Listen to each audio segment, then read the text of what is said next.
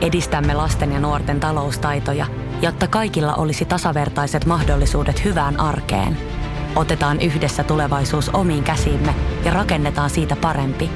Meillä on jotain yhteistä. OP-ryhmä. Osuuspankit, OP-yrityspankki, OP-koti ja Pohjola Vakuutus ovat osa OP-ryhmää.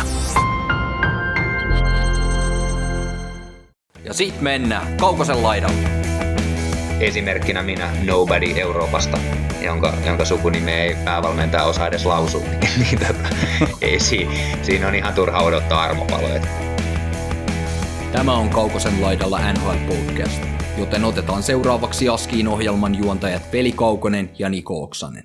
No niin, hei, keskiviikkoon mennä ja saadaan tässä sitten pitkästä aikaa vierastakin meidän podcastiin ja Markus Hännikäinen, niin tervetuloa omasta puolestani tähän podcastiin mukaan. Kiitos paljon. Ja tervetuloa minunkin puolestani, minunkin puolestani haastattelu. Hienoa, että saadaan sut kesken kevään, tota, kevään mukaan tämmöiseen, tämmöiseen podcastiin puhumaan vähän sun, vähän sun menneestä ja ehkä tulevastakin urasta jääkiekkoilijana. Joo, joo, ei mitään, ihan, ihan mielelläni, mielelläni tuun, tuun, tota, tuun messiin, että, että, eipä tässä nyt ihan hirveästi, hirveästi tota te, teke, tekemistä on nyt, nyt liikaa, että, että voi, ottaa, voi ottaa ihan rennosti aikaakin on tässä ihan mukavasti. Joo, No, aloitetaan hei, heti semmoisella peruskysymyksellä, tai lähdetään pehmeästi liikenteeseen, että mitä Markus Hänikäisen arkeen, arkeen tällä hetkellä kuuluu? No siihen, siihen kuuluu tota nyt maanantaista perjantaihin treenaamista ja, ja paljon vapaa-aikaa, niin kuin tuossa sanoin, että, että paljon on niin kuin, tietyllä tapaa luppuaikaa, mitä sitten käyttää erilaisten pallopelien pelaamiseen ja, ja muuten rentoutumiseen ja, ja kavereiden ja, ja perheen kanssa olemiseen. Että, että ihan, ihan mukavaa, että kevättä alkaa olla rinnassa ja, ja alkaa olla vähän lämpimämpi jo, että, että pääsee vähän uloskin ja, ja tota, ihan, ihan siis lepposta, lepposta aikaa ollut viime viikot. No tennis on tunnetusti jääkiekkoilijoille sellainen hieno pallopeli, mutta onko padel vienyt teillä ja voitu? No kun vähän niin kuin tullut pelattua enemmän padeliin nyt tässä, varsinkin kun kelit on ollut mitä on, että tennis on hieno, ite, itelle niin kuin hieno laji ulkona. On se padelikin hieno laji ulkona, mutta nyt on kyllä tullut käytyä pelattua enemmän tota padelia viime aikoina. Että itse asiassa just avautui, käytiin eilen korkkaa tuossa areenalla. Areenalle tuli tota Bille Beino laittoi kuusi, kuusi padelkenttää pystyyn, niin käytiin korkkaamassa eilen aamulla. Aamulla ne, oli, oli kyllä hienot, hienot kentät siellä. Onko veli päässyt kokeilemaan jo padelia? En ole päässyt kokeilemaan padelia ja mulla olisi mennyt aprillipilana toi Bille Beinon padel-jutut tuonne areenalle läpi tuossa vielä joku mu- muutama viikko sitten. Kuulosti just ihan siltä. Joo, joo, mutta on kyllä, on kyllä hieno, oli hieno setup ja oli, on se, siis se on kiva, se on kiva niin kuin seurapeli, että ei se, ei se ehkä nyt niin kuin kuntoa kasvata ihan kuin tennis, tennis tai sulkis, mutta, mutta on se, niin kuin, se, on, se on kiva peli porukalla. Suosittelen kokeilemaan. No, pitää testaa jossain kohtaa. Joo, no jatketaan sillä, että hei, sä olit tota, noin Pohjois-Amerikassa monta vuotta, monta vuotta vietit tuossa, niin miltä, miltä paluu Suomeen ja Helsingin Jokereihin tuntui, tuntui tämän kaiken ajan jälkeen, että viisi, viisi kautta taisit viettää Pohjois-Amerikassa pelata? Joo, että tota, siinä oli tietyllä tapaa ei, ei ehkä henkisesti odottanut vielä, että olisi, olisi tullut takaisin. Se ei ollut itsellä niin semmoinen niin kuin ykkössuunnitelma siinä, mutta, mutta sitten kun sanotaan kesä ja syksy ja, ja talvikin, talvikin meni jo pidemmälle, niin, niin tota, pelit ei alkanut Pohjois-Amerikassa ja, ja siellä se, se tota, markkinatilanne meni, meni hyvin vaikeaksi ja, ja sitten tuli lopulta siihen päätökseen, että pitää vaan päästä pelaamaan johonkin ja ne Pohjois-Amerikan tarjoukset ei, ei riittävästi houkutellut siinä vaiheessa, että et olisi halunnut sinne sitten lähteä, niin jokerit, jokerit tuli sitten niin kuin tosi hyvään semmoiseen saumaan, että et itsekin just miettii, että nyt vaan haluaa pelaa, että mullakin tuli kymmenen kuukautta siinä niin kuin pelaamat, pelaamaton pätkä, ja en ole niin pitkään itse asiassa pelaamatta ollutkaan koskaan, että, että kyllä se niin kuin tosi, tosi pitkältä tuntui, ja olin, olin kyllä tosi, tosi iloinen ja kiitollinen siitä, että pääsisit tuohon pelaamaan ja pääsi pääs tuohon messiin. Ja, ja totta kai kesken kauden kun tulee, niin se on vähän erilainen, erilainen lähtökohta, mutta oli siihen tosi, tosi kiva tulla vanha, vanhaan kotiseuraan. Voiko se niin kuin sanoa sitten tosiaan silleen, että koronan takia ikään kuin nyt sitten tämä jokerit tähän valikoitu? Se oli iso syy sille. Että totta kai jokerit oli tietysti olisi ollut muutenkin listalla korkealla. Eihän siis, se on kuitenkin mun, mun kasvattaja seura ja kotiseura ja, ja, ja tota, tosi tärkeä itselle, mutta, mutta et se, että, että sanotaan näin, että Eurooppaan tuli yleisesti, niin kyllä se niin kuin korona oli siinä iso, iso tekijä, että todennäköisesti olisi muuten, muuten palannut.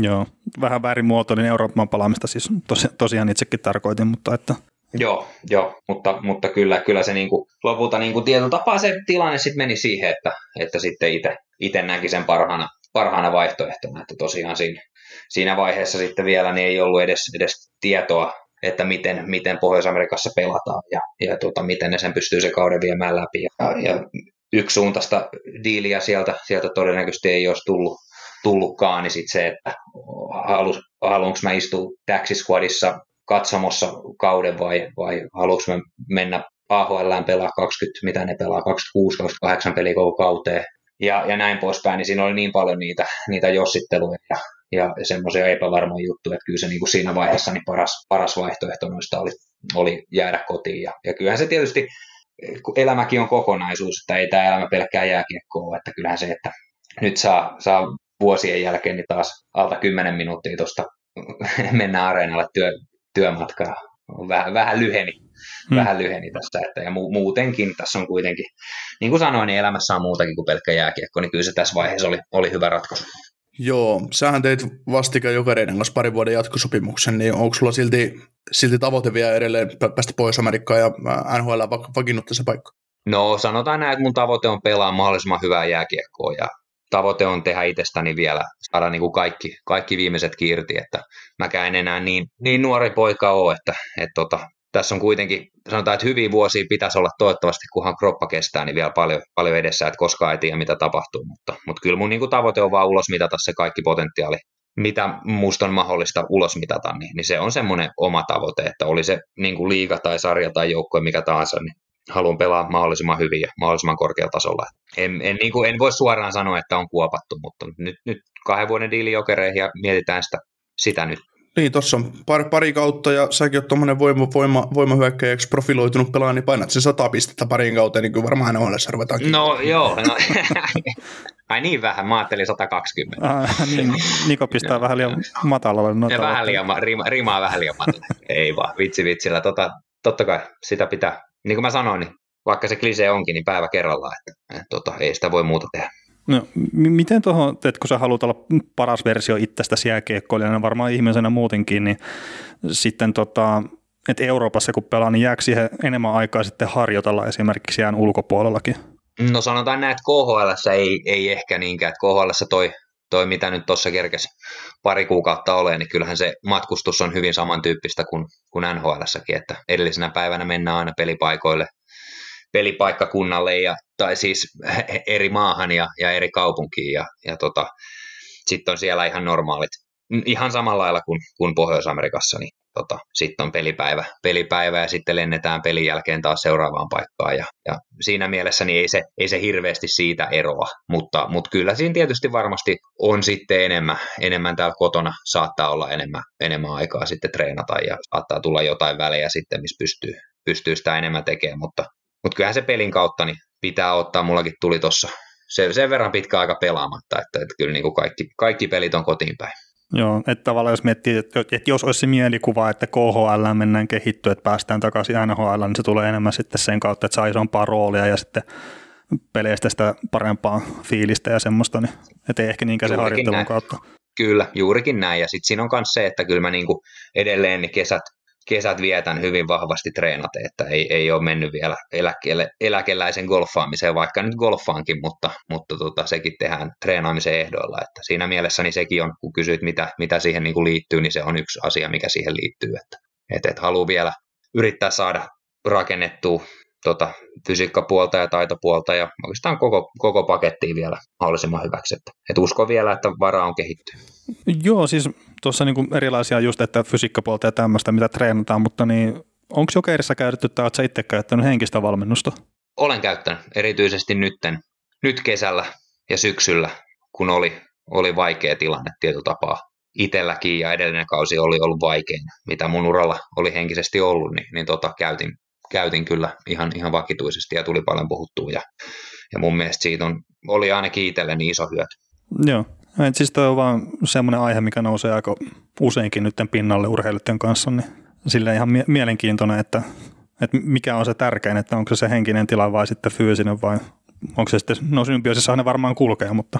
Joo, kyllähän ne siis, kyllähän se niin kuin iso, molemmat vaikuttaa, mutta kyllähän se henkinen puoli on siinä hirveän tärkeä ja, ja just se, että että itsellä ehkä se oli, oli sen verran vaikeaa henkisesti edellisellä kaudella, niin se auttoi auttoi niin kuin pääsee niistä yli ja auttoi näkemään taas eteenpäin ja, ja, ja niin kuin liikkumaan eteenpäin ja, ja näkee sitä tulevaisuutta eri tavalla, että ei jää siihen negatiivisuuteen ja siihen kiinni, vaan, vaan pystyy katsoa eteenpäin. Ja paljon siis tämä nyt oli taas vain yksi yksittäinen asia, että kyllähän siellä käytiin hirveästi, hirveästi asioita läpi, läpi sitten ja käytiin ihan niin kuin muitakin kuin omia juttuja ihan yleisesti, niin kyllähän tuota henkistä puolta niin pystyy kehittämään oikeasti tosi paljon, että sitä huomasi itsekin, kuinka vähän sitä on tullut ajateltua ja kuinka vähän siitä on tullut puhuttua ja, ja niin kuin siellä on ihan, ihan vaikka hengi, hengit, hengityksestä lähtien on niin paljon asioita, mitä ei olla koskaan käyty, käyty läpi tai, tai puhuttu tai treenattu. Et, mm. et tosi, tosi mielenkiintoista juttu. Eli tässä vaiheessa, jos meidän tätä haastattelua kuuntelee joku vaikka nuorempi tai vanhempikin urheilija tai jääkiekkoilija tai muu vastaava ja sitten kokee, että henkisellä puolella tai niin välillä tuntee olonsa vaikka esimerkiksi riittämättömäksi, niin kyllä niitä henkisen puolen valmentaja vaan kannattaa käyttää hyödyksi, jos sellaisia on. Joo, toi on just niitä yksiä tie- asioita, mitä siellä käydään läpi ja, ja mitä niin kuin, pystyy myös sitä semmoista positiivista, hyvää oma minäkuvaa pystyy kehittämään kehittää ja, ja siihen niin tuommoinen henkinen valmentaja, varsinkin osaava sellainen, niin on kyllä, on kyllä iso, iso apu ja iso voimavara. Joo. Mitäs tota noin, äh, vielä ennen kuin hypätään sun Pohjois-Amerikan, Pohjois-Amerikan aikaa ja NHL-uraan, niin, niin, niin, nyt kun sulla on vajaa, vajaa kausi KHL takana ja neljä, neljä pudotuspeliä, niin miten sä lähtisit näin kylmiltäs vertailemaan näitä kahta sarjaa keskenään? Erilaiset sarjat. Ehkä isoin semmoinen yllätys, mikä mulla oli, on sanonut pari kertaa aikaisemminkin, kun ollaan kysytty tätä samaa kysymystä, niin mä oon vastannut aika samalla tavalla, että se niin kuin joukkueiden ja pelien välinen ero yllätti. Että se niin kuin NHL Pohjois-Amerikassa niin joukkueet pelaa hyvin samantyyppisesti. Niin kuin, että siellä on nyanssieroja ja pieniä eroja yksittäisasioissa, jollakin on aloituskuvioita ja jollakin on jo, jotain muita kuvioita, jotkut tekee pikkasen eri tavalla, mutta isossa kuvassa suurin osa joukkueesta pelaa kuitenkin tosi samalla tavalla. Pelataan nopeasti pystyyn, käännetään nopeasti, puretaan paine, pannaan kiekkolasiin, jne, jne. Sitä peliä edistetään. Tietyllä tapaa sä pystyt ennakoimaan sitä peliä paremmin, kun kaikki pelaa tietyllä tapaa samalla lailla, niin se on myös helpompi ennakoida sitä vastustajan peliä.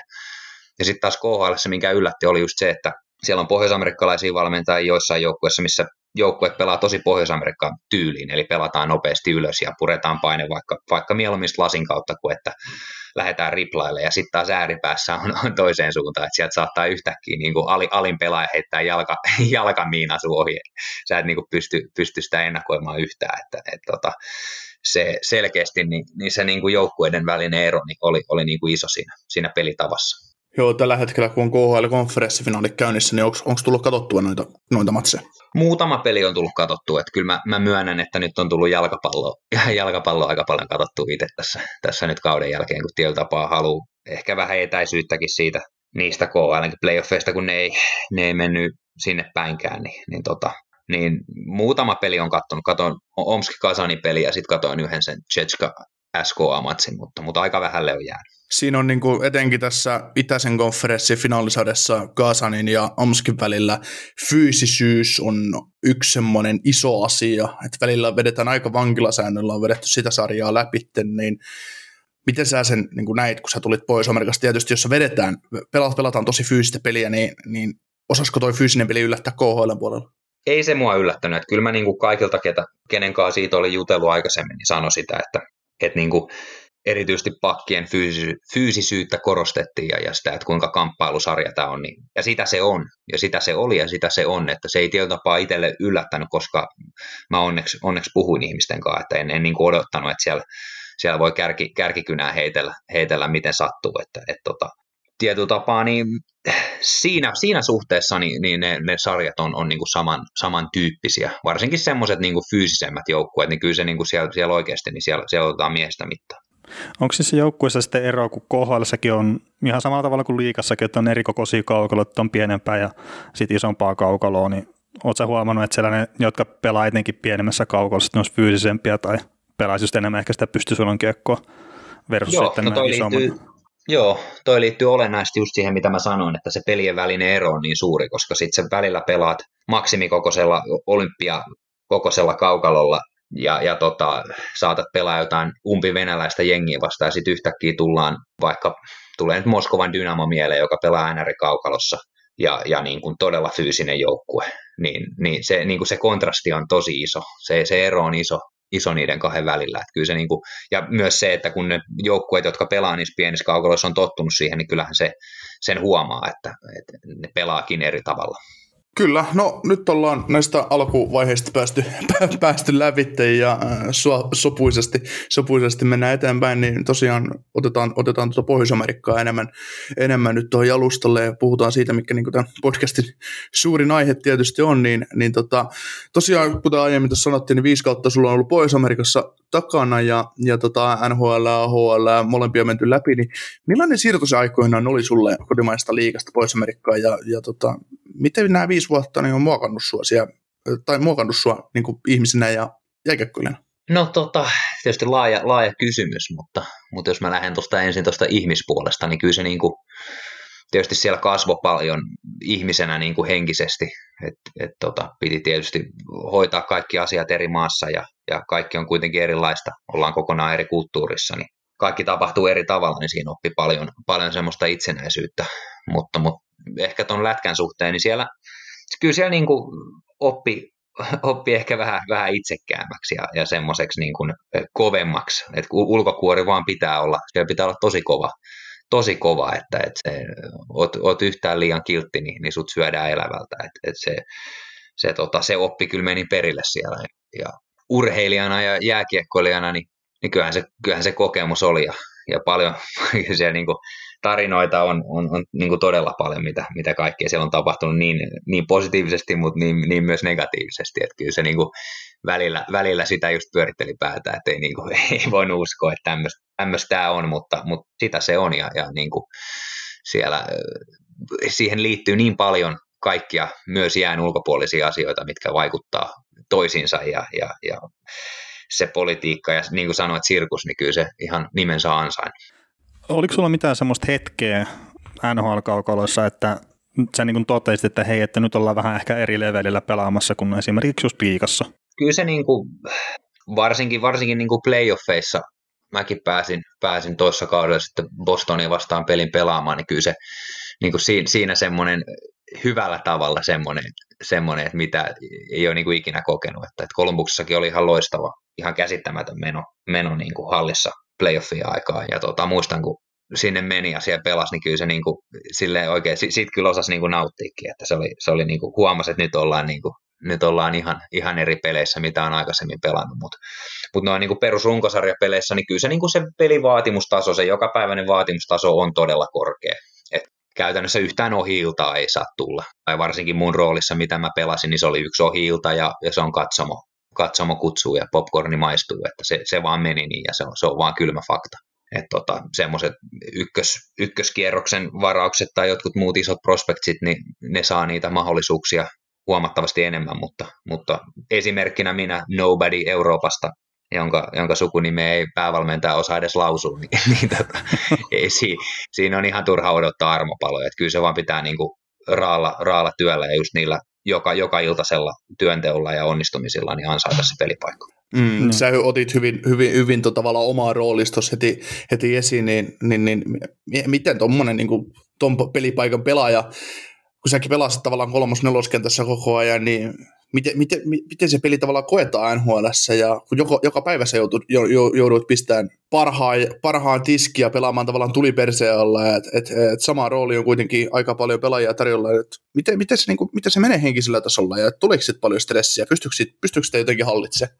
No siis, joo, kyllä siitä tulee paljon stressiä, kyllä se niin kuin tosi haastavaa on. Ja siis ei, ei, ei voi todellakaan sanoa, että se helpolla tuli tai se helppo oli tai tai jollain tavalla, että, että, että kuhan tässä vaan pelaillaan, että koskaan ei niin kuin, ehkä, ehkä, ehkä yhdellä, yhdellä sillä mun viimeisellä täydellä kaudella nhl niin, niin kuin, olisiko yli 40 peliä pääsi pelaa siinä putkeen vakiokokoonpanossa, niin silloin tuli semmoinen niin kuin tietynlainen flow-tila semmoinen, että, että peli, peli kulki ja pystyi niin kuin tietyllä tapaa vähän rennommin lähteä niihin peleihin, mutta just se, että kyllä se, niin kuin se tie, tieto siitä ja se tiedosta, tiedostaminen tosiaan, että sä tiedät, jos ei tänään lähde, niin, niin huomenna ei tarvitse olla kokoonpanossa, niin kyllä se, niin kuin, kyllähän se henkisesti on hirveän rankkaa ja kyllähän se stressaa, mutta, mutta tietyllä tapaa sekin oli se yksi iso oppi, mikä, mikä sitten taas mä sain Pohjois-Amerikasta, että mä en ottanut sitä niin niin raskaasti itteni päälle, että et se niin kuin, viimeiset vuodet, ja nyt kun mä katson taaksepäin, niin kyllä mä niin kuin kehityin siinä suhteessa henkisesti tosi paljon, että mä pystyin irrottaa itteni siitä, että ei niin kuin joka päivä mieti sitä, että pelankohan mä, pelankohan mä huomenna tai, tai vastaavaa, että, että mitä tapahtuu, vaan antoi asioiden mennä omalla painollaan ja jos mä pelaan, niin mä pelaan niin hyvin kuin mä pystyn ja muuhun, muuhun mä en voi vaikuttaa. Ja, ja sitten jos mä en pelaa, niin mä treenaan niin hyvin, että mä oon seuraavassa pelissä valmis ja se on ainoa, mihin voi vaikuttaa. Ja mun mielestä mä kehityinkin siinä niinä vuosina niin tosi paljon. Joo, tuliko sieltä sitten, että jos tuli nyt vaikka sinne katsomaan se komennus tai AHL, niin tuliko sieltä sitten valmennuksesta semmoista palautetta, mistä sä pystyt ottaa sille, että hei, että tässä mun nyt pitää parantaa selkeästi, että mä oon sitten jatkossa nhl joka ilta? Vai jätettiinkö se vähän silleen roikkuun vaan, että, että nyt hän ikään ei vaan ole kokoonpanossa seuraavassa pelissä? Mun mielestä jätettiin roikkuun, että et en mä sitä lähde kiertelemään, että et, et kyllä se message oli enemmän se, että you gotta find a way, eli sun, sun pitää itse löytää se tiesi vakio NHL-pelaajaksi, minkä mä sitten onneksi, onneksi niin kuin löysinkin, mutta, mutta en, en riittävästi, en missään nimessä riittävästi, mutta, mutta just se, että kyllä se tosi, tosi vahvasti jää, niin kuin, ainakin itselläni se jäi, jäi niin kuin roikkumaan niin sanotusti, niin kuin äsken totesin. Joo. Tota, se, se jäi kyllä niin kuin tietyllä tapaa vähän painaa, painaakin siellä ja paino siellä silloin, kun siellä olikin, että, että se palautteen määrä oli, oli vähäistä ja, ja mielestäni ei, ei kovin rakentavaa. No, ei kun sen voisi kuvitella vaan ihan sille normityöelämänkin puolesta, että jos ei saa sitä palautetta, että mitä pitäisi tehdä paremmin tai toisella tavalla tai muuta, niin, niin, niin se rupeaa sitten rassaamaan ja sen takia jengit sitten saattaa vaihtaa työpaikkoja ihan, ihan niin kuin normityöpaikoissa, mutta että mitä, no itse asiassa jääkiekkoikin on ihan normityöpaikka, vaikka se onkin mm. sitten vähän isommassa valossa kuin moni muu duuni sitten. Joo, kyllä, ja siis se samalla lailla, niin sielläkin vaihdetaan työpaikkaa ja, ja pelaajat pyytää tradeja ja muuta, että tietysti siellä se on paljon monimutkaisempaa ja siihen liittyy paljon asioita, mutta siinä mielessä niin ihan, ihan samalla lailla, niin sielläkin niin vaikkapa nyt vaikka joku työpaikan yhtenäisyys ja henki ja muu niin vaikuttaa niihin pelisuorituksiin ihan samalla lailla kuin, kuin normaali työpaikassakin, että kyllä ne samat lainalaisuudet kuitenkin pysyy. Hmm, kyllä. No, meille, me, meille ei tietysti ole tietenkään tietoa siitä, että oletko sä pyytänyt henkilökohtaisesti kauppaa joskus toisaalle, mutta millainen kynnys se mahtaisi, mahtaa pelaajille olla mennä GM pysy, kysymään, että jos, jos mä pääsisin jokin muualle? No onhan se totta kai, on se totta kai iso, iso kuitenkin muutos ja, ja vaikea sitten sanoa just, että, että riippuu varmasti paljon pelaajasta ja, ja paljon mentaliteetista ja paljon siitä tilanteesta, missä on ja agentista ja siis siihen riippuu varma, niin kuin liittyy varmasti monia asioita, mutta, mutta kyllä mun mielestäni siihen myös pitää olla ihan kaikilla ihan oikeus, että, että jos, jos, jos ei homma toimii ja, ja ei ole hyvä olla, niin, niin miksi olla jossain, miksi väkisin olla jossain ja puskea päätä seinään. Että kyllä siinä, siinä mielessä niin niin yhteistyö ja yhteistyökyky molempiin suuntiin niin kyllä auttaa varmasti molempia osapuolia. Joo, miten tota, tietenkin just nuo yhteishenget ja nämä vaikuttaa joukkueurheilussa tosi paljon, mutta niin oliko sun aikana Kolumbuksessa, niin oliko se silleen, että siellä oli enemmän just se, että oli se mehenki ja mentiin hyvällä fiiliksellä aina pelaamaan ja se näkyy sitten sarjataulukossa, vai oliko se enemmän sitä, että mentiin leimaa kellokortti, käytiin töissä tyyppisesti? No siis kyllä, kyllä meillä hyvä, hyvä porukka oli siellä ja hyvä henki oli porukassa, että et ei, niin kuin, ei missään nimessä siitä ei jäänyt kiinni. Mutta yleisesti se, tietysti se mentaliteetti siellä, siellä on se, että, että kaikki, kaikki haluaa tietenkin pelata, pelata nhl ja, ja kaikki haluaa olla isossa roolissa ja, ja isot, isot rahat on kyseessä ja, ja se on bisnestä ja muuta, niin kyllähän totta kai, niin, niin kuin jos, jos puhutaan näistä AHL, NHL eroista ja jutuista ja, ja siitä, siitä, millaista siellä on ollen. Totta kai se näkyy, että, että kaikki haluaa paikkaa auringossa ja sitten taistella verissä päin ja, ja me henkeä totta kai on ja sitä hyvää, hyvää fiilistä on joukkuessa, mutta fakta on myös se, että kuka tahansa syö, syö toisen siitä edestä isomman roolin ja isomman diilin toivossa, niin milloin vaan. Hmm, totta kai. Joo. Mennään sinne hei sun NHL-uraan ihan, ihan al- alku, alkupäiviä. Et ensimmäinen peli NHL, että mitäs muistikuvia siitä? no, se ei, ei ihan hirveän hyviä. Kyllä mä sen siis totta kai muistan. muistan. Kyllä mä muistan sen soiton, soiton kun sinne tuli, tuli ensimmäinen call ja, ja muistan ne kuin eilisen päivä, että et, tota, siinä oli paljon, paljon asioita tapahtu siinä välissä, kun pääsi sitten pelaamaan. St. Louisissa oli vieraspeli ja, ja tota, eka erä meni, meni ihan, ihan kivasti ja sitten toiseen erään, olisiko ollut ensimmäinen vaihto, niin, niin tota tuli aika, aika kova, kova taklaus tota, vähän vähän vaikeasta kulmasta ja olkapää jäi huonosti, huonosti laidan ja miehen väliin ja, ja ei, ei, muuta kuin koppiin ja, ja tota, kaksi, kaksi, kuukautta, kaksi kuukautta sairaslomaa, että, että ei, se, ei se ihan nappiin mennyt, mutta, mutta nämä on näitä. Nyt, nyt tälle voi naureskella, mutta ei se silloin hauskaa ollut. Joo, tulee näitä legendaarisia YouTube-pätkiä mieleen, että aamulla oli hyvä fiilis mennä töihin, mutta nyt kyllä vituttaa. Joo, kyllä se oli, se oli, se oli juurikin näin. Su, sullakin, tota, en nyt tarkistanut sitä cap friendlistä, että kuinka monta kertaa esimerkiksi säkin oot mennyt NHL ja AHL välillä, mutta onko sulla muistikuva? No siis mä taidan olla Columbus Blue Jacketsin eniten, eniten niin kuin, ää, ylös nostettu ja alas laitettu pelaaja historiassa. Että ainakin jos, jos sen on, niin ainakin lähellä. se, se, tota, mulla oli, olisiko mulla ollut silloin, olisiko se ollut 16, joo, 16-17 kaudella, olisiko mulla 17 olappia ollut 17 jo.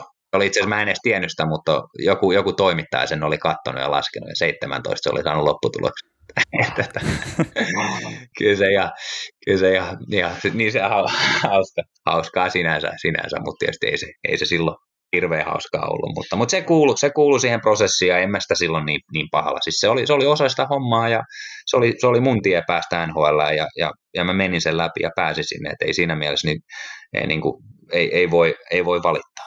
Tuossa tuli lä- lähinnä lehdin kysymään tätä sen takia, että luin joskus aikoinaan tarinaa jostain Anaheim Ducksin pelaajasta, joka paino San Diagon ja Anaheimin väliä, kun tuli kaalappi ja, tai niin kuin kutsuu AHLstä NHL ja sitten pistettiin NHLstä AHL, niin hän oli painanut sitä rantatietä, rantatietä Tyynemeren rantaa monta kertaa autolla, että aina kun pääsi AHLstä ylös, niin se matka oli paljon lyhyempi, mutta sitten kun NHLstä alas, niin matka tuntui paljon pidemmältä ja tuskallisemmalta, niin mikä se sulla se päivän ero tavallaan oli silloin, kun sä olit AHL, ja sulle tuli soitto, että no nyt sut on kutsuttu ylös hyppää koneeseen, että tänne, ja sitten taas se päivä, että no nyt sä lähdet AHL, niin kuvaile mm. tuntemuksia niiden, ero, niiden väliltä. No siis sehän siinä oli, että ei se, ei se niin parina, parina ensimmäisenä vuotena, kun, kun ne meni suurimmassa osassa AHL, niin ei se, niin kuin, ei se silleen tuntunut pahalta. Se, se, se tuntui molempiin suuntiin ihan, ihan hyvältä, että ties, että pääsee NHL, niin totta kai se on se tavoite ja, ja sen takia siellä ollaan ja, ja nautti siitä, mutta sitten taas toisinpäin, että jos, jos NHL ei silloin alkuun mahtunut pelaa, niin ties, että kun menee AHL, niin siellä on taas sitten kärkikenttien paikka, kärkikenttien rooli on YVtä, on AVtä, pääsee oikeasti pelaamaan, niin kyllähän siitäkin nautti. Että sitten se enemmän niin kuin sitten myöhemmin, myöhemmin niin tota, oikeastaan sen parin, parin niin täyden NHL-kauden jälkeen, niin sitten sit se, sit se tuntui pahalta. Niin kuin ajattelin, että sen on jo jättänyt niin kuin pari, pari, kolme vuotta sitten taakseen sen AHL-elämää, sitten se iski uudestaan vasten kasvua, niin silloin oli niin kuin tyhjä. Silloin oli tyhjä fiilis. Et silloin niin kuin tuntui, se, se, se, on kyllä hirvein matka, matka, mitä mulla on ollut. Sitten kun mä ajoin, ajoin I-71, niin, niin tota Kolumbuksesta Clevelandiin, niin se oli, se oli pitkä matka.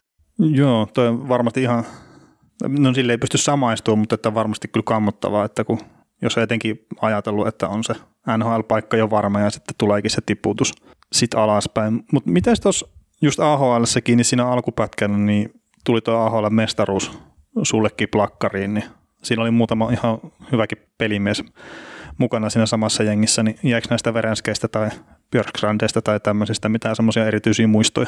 Joo, totta kai, koska niiden samojen jätkien kanssa kuitenkin sit pelas kaikki noin viisi vuotta, että, että tota, sen, sen, jälkeen, tai siis sen, sen vuoden ja neljä siihen päälle, että totta kai se oli, se mikä siinä oli just se hienoin oli se, että kun sai olla Björkstrandi ja Verenski ja Korpisalo ja Kukani ja ketä siellä niitä oli niitä jätkiä, niin sai sitten niin kuin, aloitettiin se AHL-taival niin kuin samaa aikaa yhdessä ja voitettiin mestaruus ja sitten tietyllä tapaa niin kuin luonnollisesti niin yksi kerrallaan siitä noustiin NHL ja sitten oltiin siellä NHL niin kuin sillä samalla porukalla taas yhdessä, niin kyllä se, niin kuin, se oli sitä parasta antia melkein, mitä niin kuin, tuolta jäi, jäi niin kuin tasku. Että kyllä se oli, se, oli niin kuin se eka vuosi oli, se oli tosi kiva ja siitä, siitä kyllä nauttia vielä se, että se sitten huipentui mestaruuteen, niin se on kyllä jäänyt tosi vahvana semmoisena positiivisena muistona kyllä. Ja, ja sitten tosiaan niin siitä sitten NHL, missä oli paljon, paljon sitten nousi nous siitä samasta jengistä, niin, niin ka, ihan niin kuin hyviä kavereita edelleen. Kyllä se, se, oli, se oli tosi, tosi jees. Niin, että se ei varmaan nuorelle porukalle, niin se ei varmaan mitään on parempaa yhteenliimaavaa kokemusta voi ollakaan kuin sitten yhteinen mestaruus on se mikä taas se sarjataso. Ei ole, ei ole. Että kyllä se on niin eri, erityinen juttu voittaa jotain yhdessä, että, että sitä, sitä kyllä niin kuin, sen, sen, takia sitä sen jälkeen sitten haluaa halu jahdatakin vielä enemmän, että kyllä se fiilis oli, oli niin hieno. Joo, NHL on aina näitä, näitä tämmöisiä omia juttuja, juttuja, mitkä aina silloin tällöin tulee, tulee niin kuin ulos, niin tämä yksi semmoinen mielenkiintoinen asia, mistä haluan sulta kysyä, on nämä kuuluisat rookie-dinnerit. Niin tota, monelleko rookie-dinnerille sä osuit, osuit itse pelaajana ja miten, miten se oma ilta meni? No mä voin, mä voin sen kertoa, että mulla kävi se kaikkein, kaikkein pahin. Eli, eli aina, aina kun oli rookie-dinneri silleen, että mä olisin niin kuin, että en olisi ollut maksumiehenä, vaan mä olisin päässyt nauttimaan siitä, että joku muu maksaa, niin mä olin aina jossain. Mä, mä, olin, mä olin aina joko, mä olin joko loukkaantunut tai, tai mä olin AHL silloin, kun ylhäällä oli rukidinneri, tai mä olin ylhäällä, kun AHL oli rukidinneri. Niin hauskinta on se, että mä oon päässyt rukidinnerille ainoastaan maksumiehen. niin, tota, on se kokemus se kuitenkin. Ei, se, ei mennyt ihan, se ei mennyt ihan nappiin. Et tota, mä muistan, muistan sen kyllä. Meillä itse asiassa oli sattumoisin, niin Las Vegasissa oli, oli mun, mun ruki, rukidinner ja rukipartia oli, se, oli, oli sekin kokemus. Oliko se peliä edeltänä, edeltävänä vai jäl, jälkeisenä iltana? Itse asiassa meillä meni silleen hyvin, että, että meillä oli tota, silleen, siinä oli aikaa, siinä oli pelien välissä, oli, olisiko siinä ollut kaksi vai kolme päivää, niin me mentiin ihan sitä varten. Joukkue tuli siinä vastaan ja mentiin sinne niin kuin aikaisemmin. Et tota, oli, oli silleen, että mentiin Vegasiin ja se oli silloin heti samana iltana ja, ja sitten oli pari päivää vielä siinä välissä, että oli, oli vasta peli. Niin tota, se, meni, se meni oikein hyvin siihen väliin.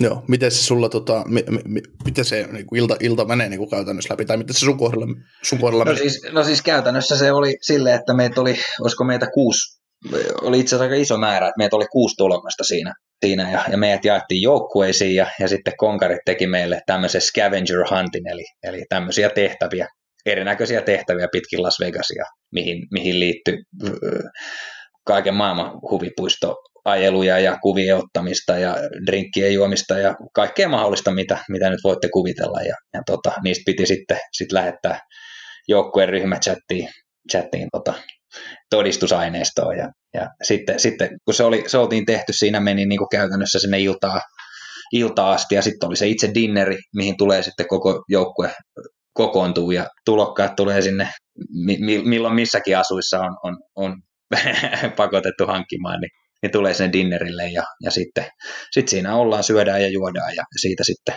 mennään, mennään klubille, että et ei, se, ei siinä mielessä siinä mitään sen ihmeellisempää ole, mutta kyllä se, kyllä se hauska ilta oli. Kuinka ison laskun pelaaja pystyi tekemään kuudelle tulokkoolle? Aivan järkyttävän. Jätetään se lopullinen hinta sanomat, mutta aivan järkyttävän. Sä sanot, että ei mitään erityistä silleen tapahtunut illan aikana, mutta mä nyt kuitenkin omassa päässäni näen tämmöisenä hangover-tyyppisenä iltana sitten, että aamulla mietitään, että mitä ihmettä tapahtunut. Kyllä, kun sekin kuuluu siihen olennaisesti. Kyllä, kyllä.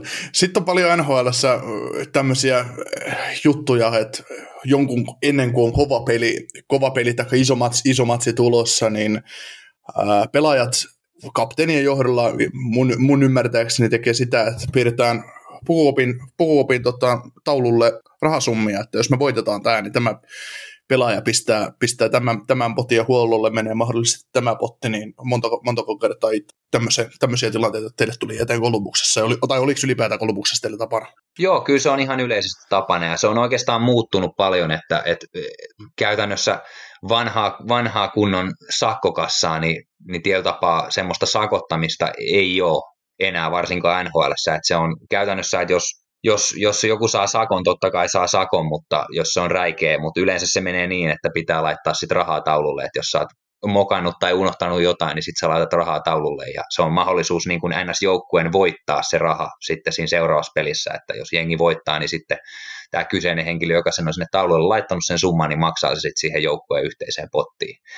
Et se, on, se on itse asiassa ihan, se oli ihan hauskakin, hauskakin juttu ja, ja just kyllä sitä niin kuin rahaa oli käytännössä joka pelissä aina joltain taululla, että joku saattoi tulla loukkaantumisen jälkeen eka peli laittoi rahaa taululle, tai oli jonkun synttäri, tai, tai oli, oli joku merkkipäivä, tai, tai joku merkkipaalu, vaikka heitetään joku pelas 400 NHL-ottelu, niin se laittoi rahaa taululle tai ihan mitä, mitä tahansa se sitten olikaan, että, että kyllä, se niin kuin, kyllä sitä siellä aina oli ja, ja siinä oli aina semmoista hyvää porkkana sitten, sitten voittaa.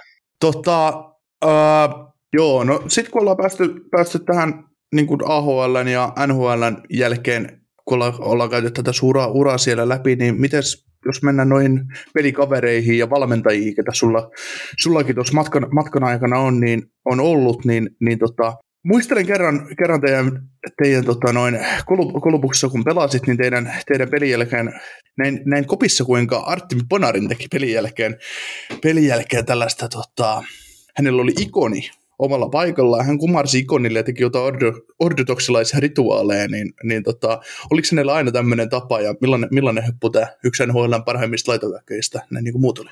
Joo, siis se on ihan, ihan yleistä venäläisillä pelaajilla ihan, ihan kansainvälisesti kansainvälisesti, niin niillä on monesti, monesti omalla, omalla niin kuin siinä kopissa, kun on omalla paikallaan varusteet, niin heillä on, heillä on ikonit siinä ja saattaa olla ristiä ja muuta, muuta sitten tämmöistä jo, jollain tavalla heille tärkeää hengellistä esinettä tai muuta ja tota, se on heille iso, iso ja tärkeä juttu.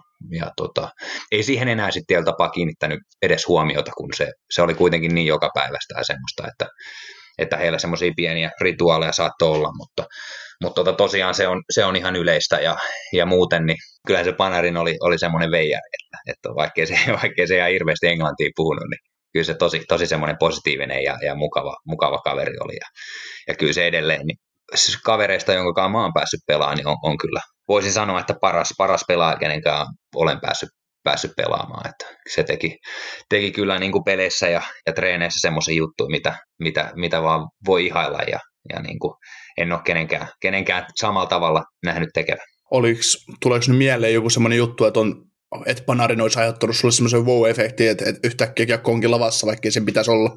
No kyllä se siis se, se tapa, millä se pystyi suojaamaan sitä kiekkoa kulmissa ja miten, miten niin kuin semmoinen suht, suht pieni kaveri, niin miten joka ikinen kerta oli se tilanne mikä tahansa, niin se tuli sen kiekon kanssa sieltä kulmasta ulos, niin se oli, se oli kyllä jotain, jotain todella hienoa. Ja, ja millaisia, millaisia syöttöjä ja, ja arhautuksia se pystyi tekemään tilassa, missä, missä 99 prosenttia pelaajista niin ei, olisi, ei olisi pystynyt muuta tekemään kuin menettää kiekon, niin, niin tota, kyllä, se, kyllä se oli ihaltavaa onko vastapuolelta, vastapuolelta, jos säkin oot pelannut varmasti kaikkia NHL parhaimpia pelaajia vastaan, tai jos on niin kuin käynyt huono tuuri, että just, just, vaikka joku Crosby ei ole osunut vastaan, niin tuleeko vastapuolelta jotain sellaisia pelaajia mieleen, mitkä olisi niin säväyttänyt, että ei herran jumala, että että että mun piti ajaa tuohon pystyyn, mutta se kiersikin. Mutta...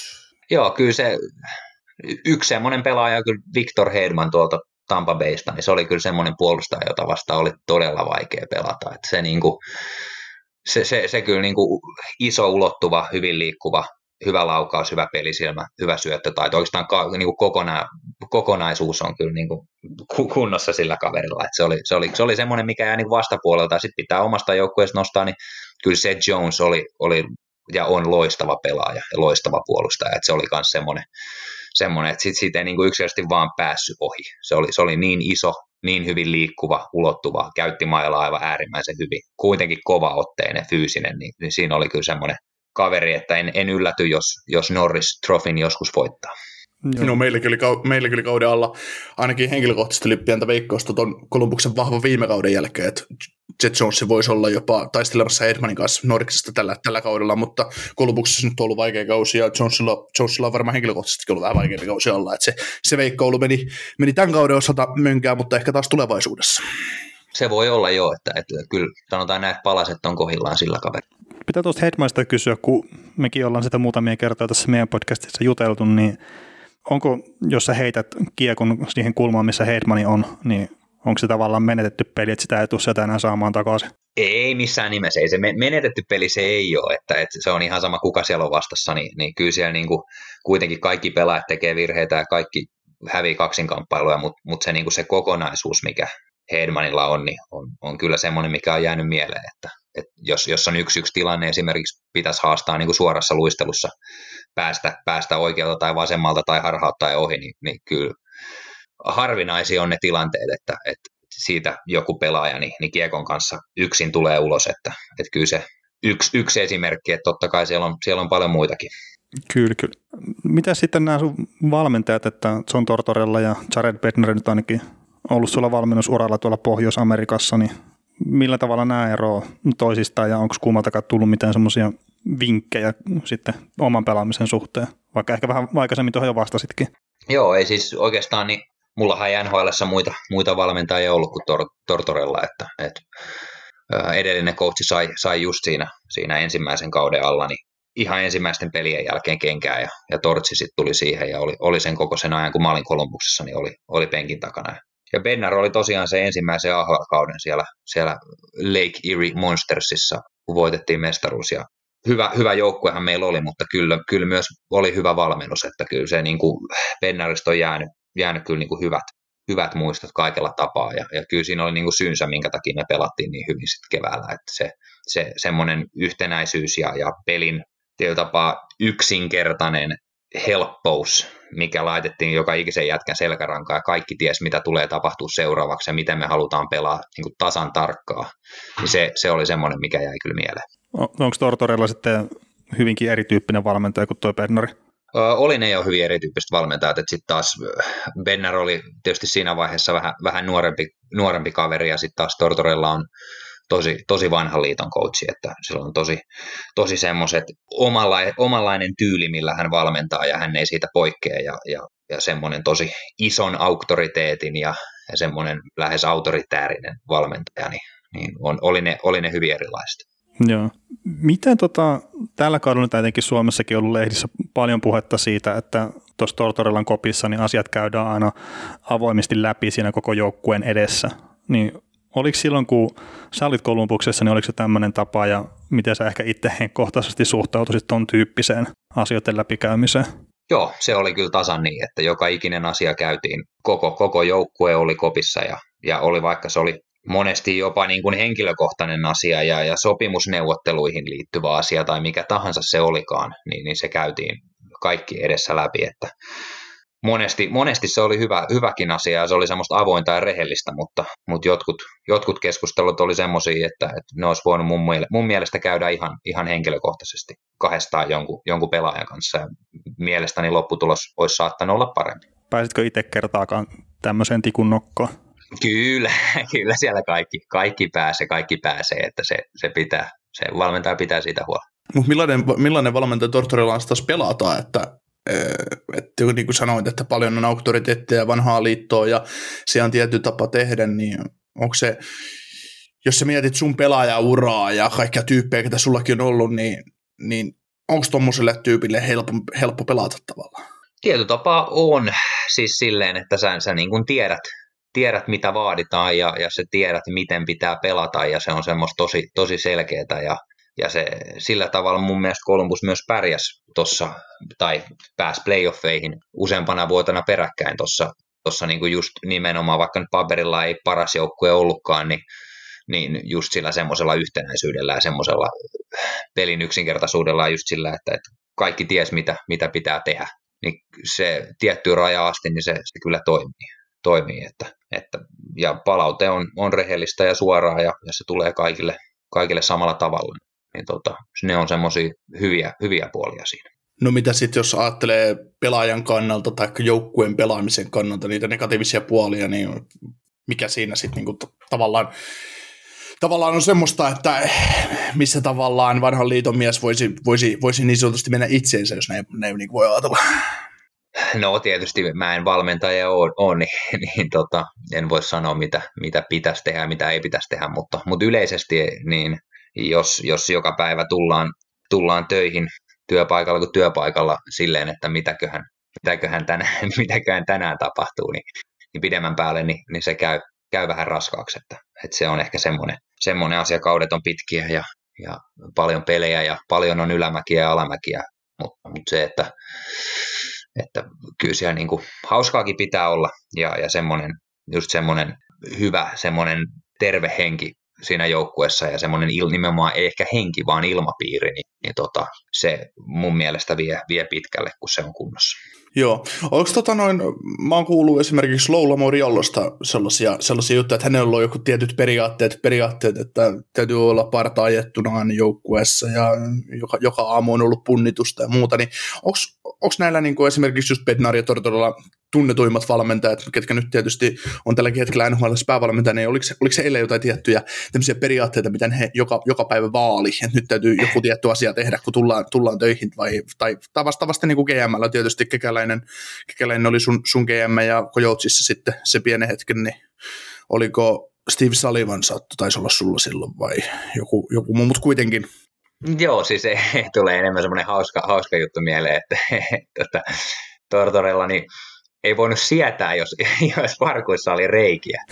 Et se, se, muistan, kun Nutivaara, Nutivaaran Markus niin tuli semmoisissa revityissä mustissa farkuissa joskus, joskus johonkin tämmöiseen, musta ei nyt hallille, mutta joku tämmöinen yhteinen tapahtuma, että piti, piti olla farkut ja joku pikeä paita päällä, niin niin tota, jumala, se oli, se oli, se oli, se oli äärimmäisen hauska, hauska tota, nimenomaan kun sai seurata sivusta sitä, että miten, miten voi ihmistä häiritä revityt farkut niin paljon, että Nutivaara sai kyllä ihan, ihan mojovat sakot siitä ja, ja sen jälkeen ei tullut enää revityissä farkuissa, mutta se oli, se oli hauska tapaus. Tietysti silläkin, niin kyllä se todellakin pilke silmäkulmassa on siis niissä jutuissa, vaikka se aina niin tosissaan ja silleen määräävästi ja, ja silleen sanoo, mutta hän ymmärtää, että se on myös ihan, ihan hauskaa muille, niin, niin siinä on semmoinen tietynlainen hauskuus mukana. Niin tämmöinen, tämmöinen tarina tulee mieleen, että ei muuten kellään ollut reikiä farkussa sen jälkeen.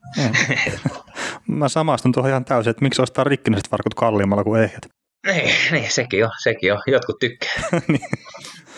Tuli muuten, tuli noista sun vanhoista pelikavereista äh, mieleen, niin Kolumbuksessa pitkään, pitkään ajan kapteenina toimi Nick Foligno ja oli, oli tietysti sunkin kapteeni ja hänet juuri kaupattiin Torontoa pelaamaan. Ja joka paikassa on puhuttu sitä, että Foligno on ollut todella, todella niin kuin hieno mies kopin sisällä, ollut kaikkien kaveri, ollut semmoinen yhdistävä tekijä, niin miten, miten sä Nick Foligno näet? Joo, kyllä siis sama, sama, samoilla linjoilla ehdottomasti, että oli kyllä semmoinen tosi, tosi rehti ja hyvä kaveri ja, ja hyvä jätkä ja otti kaikki huomioon ja auttoi niin oikeasti vaikka, vaikka se yleensä on Jenkeissä semmoinen tapa sanoa, että mitä, mitä tahansa tarvit, niin mä autan, niin, niin se oli kyllä semmoinen kaveri, että, että se oikeasti tarkoitti sitä, sitä ja, ja auttokin ja, ja oli myös niin kuin Jenkeissä toi tuommoinen yhteisöllisyys, semmoinen community work, niin kuin, niin kuin Amerikassa sanotaan, niin se, se on myös Folinolla niin oli, oli hyvin iso, iso osa siinä, että keräsi paljon rahaa hyvän tekeväisyyteen ja oli, oli oma tämmöinen tota, hyvän, hyvän tekeväisyysorganisaatio ja oli paljon siinä niin kuin jään ulkopuolisessa hyvän teossa mukana, niin se on varmasti se iso syy, minkä takia häntä arvostettiin myös niin paljon siellä, siellä Kolumbuksessa niin kuin kaupungissa ja, ja organisaatiossa ja, ja se, on, se oli kyllä teki, teki hienoa työtä siellä. Joo. Miten tuossa tuli tuo Kolumbuksen yhteys ja tuommoiset esiin, niin nyt on ollut tästäkin asiasta viime aikoina jonkun verran puhetta lehdistössä, että pelaat ei jostain syystä haluaisi tehdä sopimuksia Kolumbukseen, että se on se kaupunkisynnä tai mikä tahansa, niin miten sä koet tuon Kolumbuksen just organisaationa sitten ehkä kaupunkinakin on niin pelaajan näkökulmasta, että onko siinä mitään niin sanotusti vialla, että miksi sinne ei voisi tehdä sopimusta? Ei, ei, ei niin kuin jos, jos puhutaan puhtaasti siitä kaupungista, ja siitä organisaatiosta, niin ei, ei ole mitään vialla. Että se kaupunki on tosi kiva.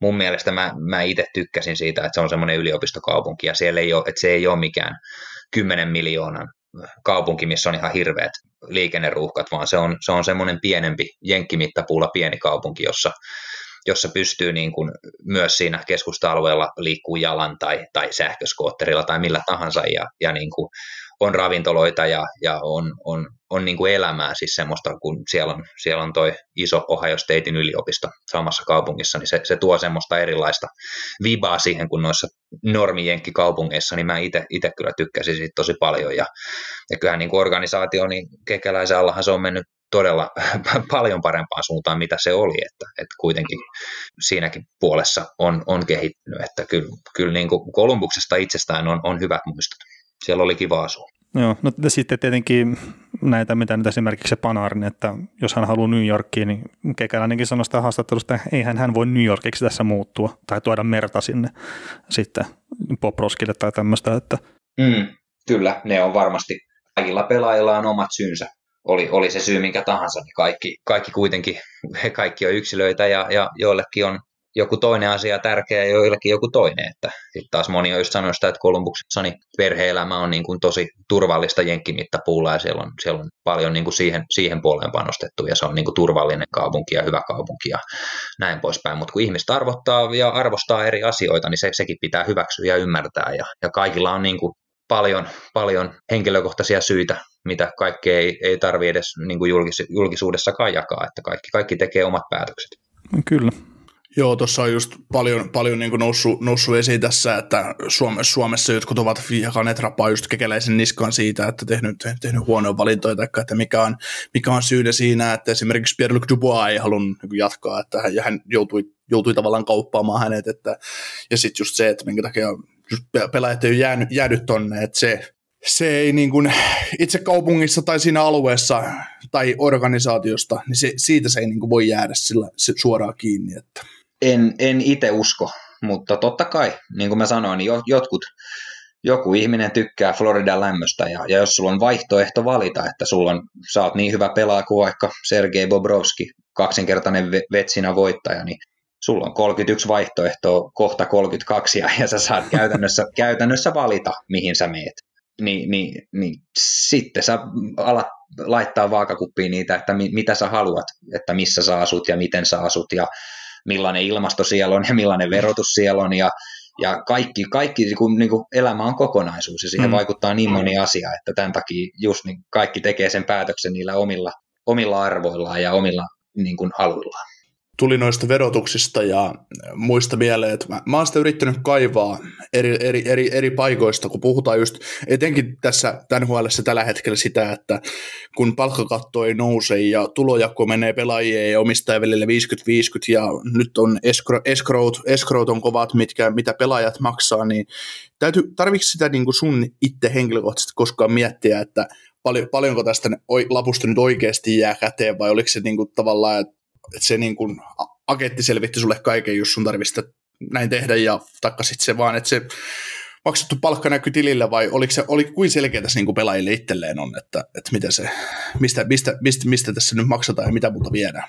No joo, se riippuu tosi paljon pelaajasta. Että se riippuu, että oot sä, oot sä kiinnostunut siitä, siitä asiasta vai et. Että mä, mä olin itse täysin kartalla, mitä mä maksan ja mihin mä maksan. Ja, ja halusin pitää huolen siitä, että se asia on kunnossa. Ja totta kai mulla oli ihmistä auttaa siinä, oli, oli veroasiantuntijat. Siellä on, siellä on esimerkiksi veropolitiikka Jenkeissä on ihan, ihan erilaista kuin Suomessa ja, ja jos, jos täällä tota, vero, verotietojen tai tai verokortin tai jonkun muun täyttämiseen menee viisi minuuttia, niin, niin siellä siihen saattaa mennä 50 päivää, päivää kun joka ikiseen, joka ikiseen osavaltio pitää tehdä se erikseen ja, ja, ja ilmoittaa kaikki tulot ja, ja kaikki mahdollinen, niin se on niin, kuin niin monimutkaista, että siihen tarviikin apua, mutta, mutta kyllä mä olen ainakin itse ihan kartalla siitä ja, ja kyllä se vaikuttaa päätöksiin, että jos, jos joku väittää, että se ei vaikuta, niin, niin tota, sitten on, sit on joko liikaa rahaa tai, tai sitten ei vaan kiinnosta.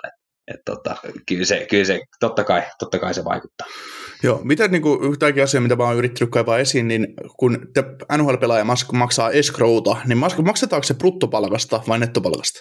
Öö, se maksetaan bruttopalkasta, eli se otetaan, escrow otetaan pois, eli escrow otetaan pois sun bruttopalkasta ja sitten se, mitä jää jäljelle, niin siitä maksetaan sitten sen jälkeen vasta verot. Eli, eli NHL ottaa sen suoraan brutosta.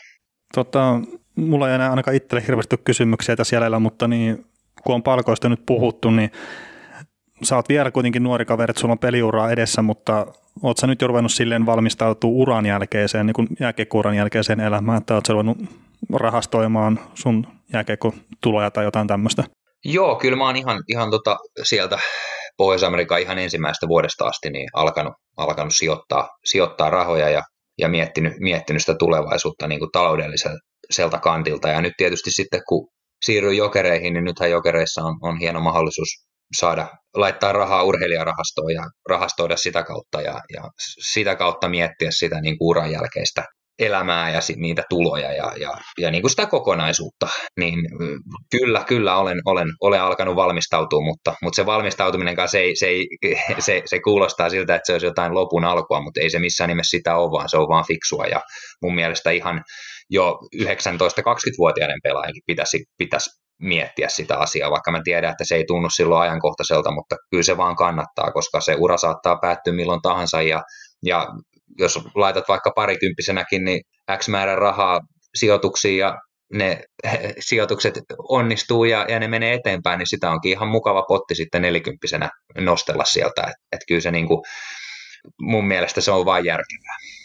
Joo, siis samaa mieltä ja just se, että jos nyt joku nuori kuuntelee tätä, niin ehdottomasti rupeatkaa varautua siihen tulevaisuuteen sitten, että etenkin jääkiekkoilla urat on yllättävän lyhyitä ja, ja että vaikka nyt itse tuossa niin ihan normityöelämässä on, niin mullakin on ollut esimerkiksi vapaaehtoinen eläkesäästäminen yli 15 vuotta jo. Et mä jo silloin mietin sitä, että mä en tule pääse ikinä eläkkeelle, jos mä rupean itse säästää siihen. Ja tässä nyt on kuitenkin vielä, vielä joku Joo, hetki tonne. Kyllä, itsellä ihan samat fiilikset, kyllä se pitää omasta pussista todennäköisesti sitten joskus tulla. Että. Jees, mutta oliko Nikola vielä jotain kyssäreitä vai?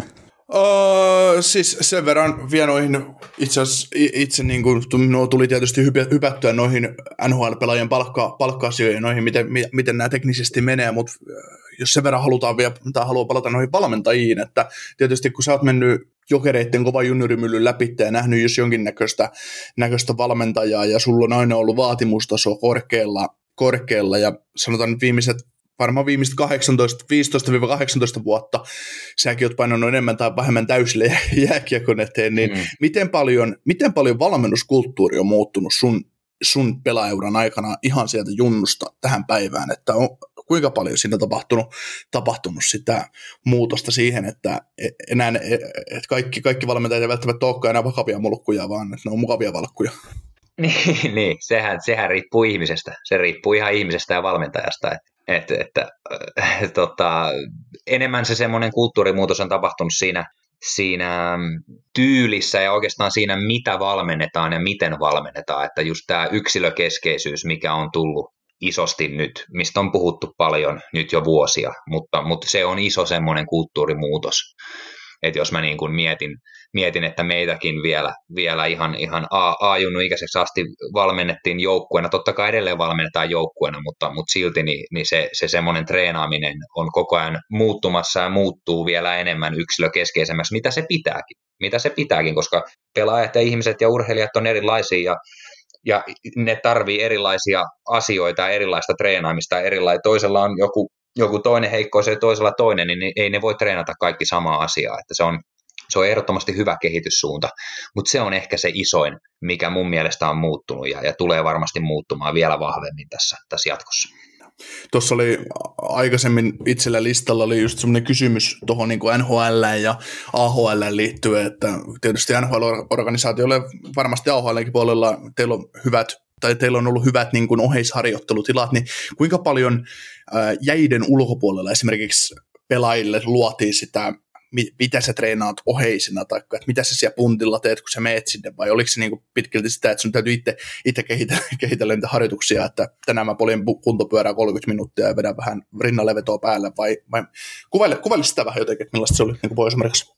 Joo, eli siis se Pohjois-Amerikassa on se, ainakin Kolumbuksessa oli loistava, lo, loistavat puitteet, oli loistavat salit, ja mikä tärkeintä oli, oli älyttömän ammattitaitoiset hyvät fysiikkavalmentajat ja, ja fysiot, ja, ja se koko niin kuin se jään ulkopuolinen paketti oli niin hyvin kasassa, että et totta kai sä voit mennä. Jos, jos tuntuu siltä, että sä haluat tänään vetää puoli tuntia fillariin ja, ja pari, pari maksimi rinnalle vetoa tai vähän penkkiin, niin sä, sä teet niin, mutta, mutta kyllä sieltä aika nopeasti se fysiikkavalmentaja tulee kysyä, että hei, että oot sä miettinyt, että miksi sä teet tätä? Tai, tai miksi, miksi, miten toi hyödyttää sua?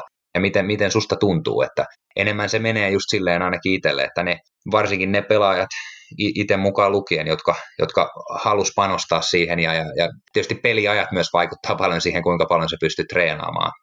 NHL, että semmoinen pakki, joka vetää 26 minuuttia iltaan, niin ei, ei pysty joka päivä vetää punttia tai se ei jaksa pelata, mutta, mutta just se, että pystyy menemään sille fysiikkavalmentajalle sanomaan, että hei, että nyt tänään musta tuntuu, että mä haluaisin tehdä alavartalon voima, että, että mä pelasin vaan viisi minuuttia viime ottelussa ja, ja mä tarttisin vähän, vähän nyt tota jalkoihin voimaa, että ei tullut hirveästi appoja, niin, niin tehdäänkö tämmöinen ja tämmöinen. Ja sitten fysiikka että all right, että, että mä, mä teen sulle. Sitten se laittaa sulle siitä ohjelman, ohjelman ja kysyy, että onko tämä ok ja miltä tämä tuntuu, ja, ja sitten se tehdään yhdessä. Ja, ja siis se on, se on niin kuin todella, se on niin kuin pelaajan kannalta niin ihan mahtava juttu, että se, se on niin se asia. Ja siellä oli kyllä niin kuin Kolumbuksessa niin kyllä, kyllä niin kuin todella ammattitaitoiset ja mukavat, mukavat ja hyvät jätkät tekemässä sitä. Että et kyllä niin kuin aina, aina kun tarvitsit jotain, niin se, siihen, siihen sai apua ja, ja ne oli aina jeesaamassa ja aina teki ohjelmat ja aina oli katsomassa ja varmistamassa ja jeesaamassa ja ihan mitä tahansa tarvii. Niin, niin silleen se menee, että, että siellä on myös aina sitten yhteisiä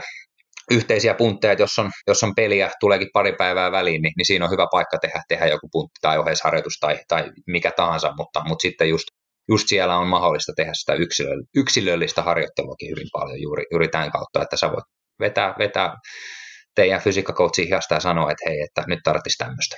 Niin, eli se, ei, se oli niinku päiväkohtaista enemmänkin, että sitä ei ollut niinku kuukausitolkulla suunniteltu, että no niin, että Markus, että lokakuussa me tehdään nyt näinä päivinä, vedetään tämmöisiä reenejä ja marraskuussa tällaisia treenejä, vaan se meni just sillä että mitä tarvittiin pelien ohessa. Öö, joo, kyllä, se, kyllä siinä on varmasti semmoinen, ja on, on sielläkin se semmoinen iso plääni, mutta, mutta just se, että kun NHL on pelejä yksilöllisesti niin paljon, ja sitä matkustamista on niin paljon, että siinä ei, siinä ei vaan voi ei ole aikaa, ei, ei ole aikaa eikä pysty treenaamaan niin paljon. Ja just niin kuin mä sanoin tuossa jo aikaisemmin, niin se, on se, se, se treenimäärän tarve on pikkasen eri tosiaan ö, ykkösmaalivahdille, ö, ykköspuolustajalle, joka pelaa 25 minuuttia plus, tai mun tyyppiselle, mitä mä, mikä se mun rooli oli, että neloskentää äijä, joka pelasta 6-8 minuuttia iltaan, niin kyllähän se, se on niin kuin, ollaan, puhutaan niin, kuin niin eri, eri, eri vasteesta ja ja erilaisista jutuista, että mitä, mitä me tarvitaan. Niin tässä, tässä päästään taas siihen yksilöllisyyteen, että ei, ei ole mitään järkeä, että me tehdään sama asia näiden kahden muun esimerkin kanssa. Hmm. Miten tota, mä näin sulta joku haastattelu, että sä oot käyttänyt henkilökohtaisia valmentajia siitä asti, kun sä oot tuonne Pohjois-Amerikkaan siirtynyt, niin onko se ollut enemmän just fysiikkavalmentaja vai sitten taitovalmentaja vai vähän miksi sitten? Öö, miksiä, eli, eli se alkoi niin kuin fysiikkavalmennuksesta, mutta sitten mä nopeasti tajusin, että ei, ei, ei, ei tämä niin tää riitä, että kun, kun se, se, että vaan, vaan vedetään kuivatreenejä ja, ja vedetään punttia tai, tai mitä tahansa se sitten onkaan, liittyy paljon asioita mutta siihen fysiikkatreeniin, mutta mut mä huomasin sen, että se ei vaan riitä ja, se oli se syy, minkä takia mä sitten otin yhteyttä taitovalmentajan ja, ja kerroin mun huoleni just siitä, että, että mitä, mitä pitäisi kehittää ja, ja laukaus ei lähde riittävän hyvin ja, ja käsiin pitäisi saada vähän pehmeyttä ja, ja pitäisi saada vähän reagointinopeutta ja, ja kaikkea muuta tämmöisiä muutamia asioita nimeäkseni, niin tota, se on kyllä auttanut tosi paljon ja siihen on saanut kyllä paljon lisää ja, ja tämäkin on asia taas, mitä suosittelen kyllä kaikille. Joo, noista saisi ihan omaan podcastissa tehty just varmaan tuommoista henkilökohtaisesta harjoittelusta, mutta jos ottaa nyt yhden jutun, että esimerkiksi sitä laukausta, kun on lähdetty kehittää, niin m- miten kaukaa se tavallaan lähdetään? Että ei varmaan nyt kuitenkaan mennä pelkästään lämi vanerilta. Ei missään nimessä, sehän se on se ongelma, että kun se on back in the day ollut ainoastaan sitä, että mennään vaan lämi vanerilta. Eli, eli se on just se, se iso syy, minkä takia monella pelaajalla se, se laukaus jää huonoksi tai, tai itselläkin, minkä takia se, se ei vaan lähtenyt, oli just se, että kun aina vaan sanottiin, että ammu, ammu, ammu, määrää, määrää, määrää, kun eihän se niin mene. Kun sun pitää oppia ihan samalla lailla, kun sä opit luistelemaan ja liuuttaa luistinta ja, ja opit minkä tahansa taidon, ihan samalla lailla laukaisu on taito.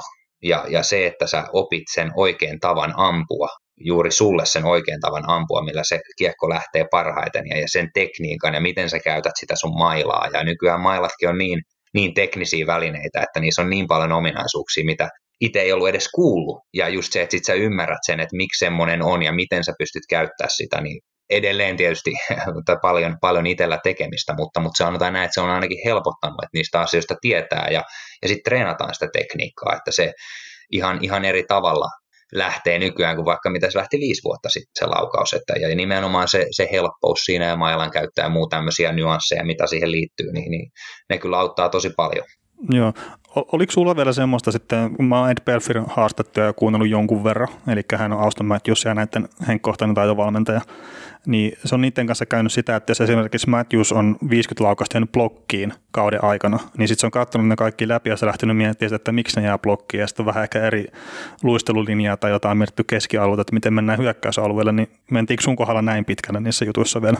No sanotaan näin, että joissain jutuissa joo, että kyllä niin kuin sitä, sitä kohti ollaan yritetty mennä, et, et ehdottomasti, mutta, mutta kyllä niin kuin itsellä on vielä siinä paljon tekemistä ja, ja siinä on semmoisia niin perustavanlaatuisia juttuja, juttuja, mitä pitää vielä kehittää, että Matthewsilla toi, toi kuti lähtee ihan hyvin, niin, niin tota, siinä, voi, siinä voi miettiä sitä viiden sentin luistelulinjan muutosta, jotta se, jotta se ei osu siihen polvisuojan vasempaan reunaan se, se laukaus, niin, niin siinä voidaan mennä noin pieniin nyansseihin, mutta kyllä mekin ollaan menty, menty siihen sisälle ja, ja yritetty purkaa sitä osia ja, yritetty miettiä, että minkä takia jotain tapahtuu ja miksi näin tapahtuu ja, ja mitä sille voitaisiin tehdä, että että kyllä se niin kuin peli koostuu kuitenkin niin monesta eri asiasta, että, että siinä niin kuin oikeasti pystyy menemään noinkin pieniin juttuihin, kuten tässä sun esimerkissä. Tuossa on, tuli laukauksista ja muusta itselle, itselle nyt mieleen, että se, tietysti että sä pelasit Bobrauskin kanssa samassa joukkueessa ja, ja näin, niin juttelin aikoinaan Ar- Arturi Lehkosen kanssa äh, niin kuin maalivahdeista. Ja Arturi nyt on maailman parhaan maalivahdin kanssa saanut olla samassa joukkueessa. Kun puhutaan nyt Kari Priceista, niin onko NHL-maalivahdit, niin kuin just joku esimerkiksi, ja miksei Korpisalo ja ketä, ketä siellä on ikinä pelannutkin, niin onko ne sellaisia kavereita, että siinä saa ihan tosissaan laukua, että niille tekee maali? On.